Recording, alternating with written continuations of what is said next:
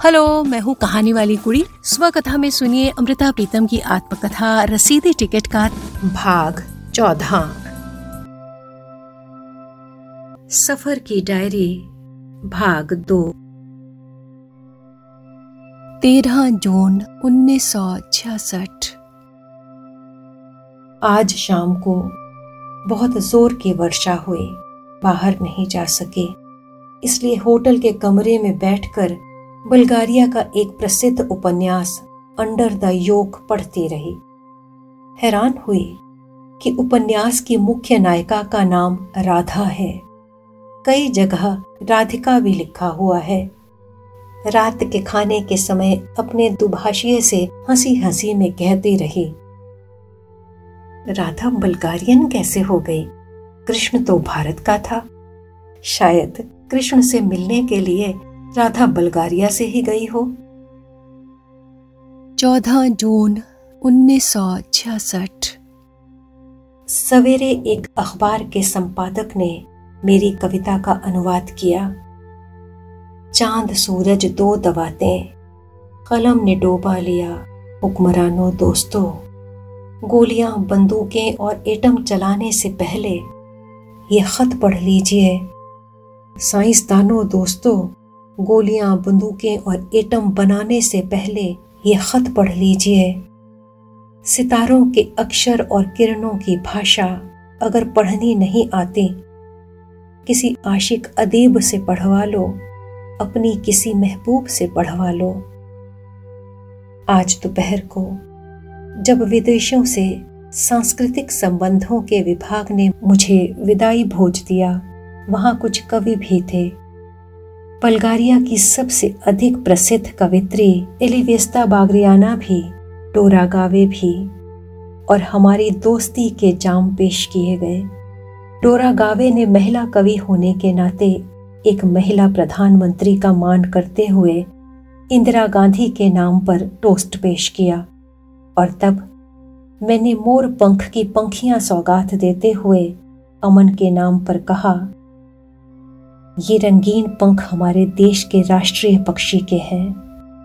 हम सारी दुनिया में अमन चाहते हैं ताकि हमारा राष्ट्रीय पक्षी दुनिया के आँगन में नाच सके। 27 सितंबर 1966 जैसे ही शाम पड़ती है, मॉस्को यूनिवर्सिटी परी महल की तरह झिलमिलाने लगती है। उसके ठीक सामने खड़े होकर और उस ऊँची जगह से नीचे बहते हुए मॉस्को दरिया की ओर देखें तो दरिया की बाहों में लिपटे हुए शहर की जगमगाहट दिखाई देती है। एक सुंदर वास्तविकता, युद्ध के खूनी दरियाओं को तैर कर और भूख के मरुस्थलों से चीर कर पाई हुई वास्तविकता। 24 सितंबर, जार्जिया में वहाँ के प्यारे कवि शोता रुस्ता वैली का 800 साल जश्न मनाया जा रहा है। उस समय के अधिकारियों ने जब उसे देश निकाला दिया था तो वो क्या जानते थे कि समय के सागर में मल मल कर नहाकर उसकी कहानी एक जलपरी की तरह निकल आएगी। तब देश में उसका नाम लेना भी जुर्म बन गया था, इसलिए लोगों ने उसकी रचनाओं को कंठस्थ कर लिया। आज जॉर्जिया के उन दो व्यक्तियों का सम्मान किया गया, जिन्हें रुस्ता वैली का समस्त काव्य जबानी याद है। तबलिसी की एक ऊँची पहाड़ी पर एक जॉर्जियन औरत का बुत बना हुआ है, जिसके एक हाथ में तलवार है और एक हाथ में अंगूर के रस का प्याला। तलवार दुश्मनों के लिए और अंगूर के रस का प्याला देश के मित्रों की भेंट। आज मेटेकी चर्च देखा। जो छह शताब्दियों तो चर्च रहा था, पर अठारहवीं शताब्दी में आक्रांताओं के हाथों बंदी ग्रह बन गया था। मैक्सिम गोरकी ने भी यहाँ कैद काटी थी। तबलिसी से 160 किलोमीटर दूर बारजोभी वैली की ओर जाते हुए रास्ते में गारी कस्बा भी आया। यहाँ स्टालिन का जन्म ग्रह देखा। विश्व के प्रत्येक देश से लेखक आए हुए हैं। बार जो भी की शाम लेखक मिलन के लिए रखी गई है। प्रत्येक देश के लेखक ने आज से बेहतर ज़िंदगी की आशा में कुछ शब्द कहे। पर जब वियतनाम का कवि चे लिन विन उठा तो सबका मन भर आया। आज उसके शब्द थे, हमारी कविता लहू के दरिया पार कर रही है। आज ये केवल हथियारों की बात करती है, ताकि कभी ये फूलों की बात कर सके। हमारे सिपाही जब रण क्षेत्र में जाते हैं, लोग कविताएँ लिखकर उनकी जेबों में डाल देते हैं। हम उन जेबों की कुशल कामना करते हैं, जिनमें कविताएँ पड़ी हुई हैं। आज अगर हमने कविता को बचा लिया तो समझिए कि मनुष्य को बचा लिया। और अभी मेरी आँखें भर आई हैं। वियतनाम के इस कवि ने मेरे पास आकर कहा है, आप हिंदुस्तान से आई है ना?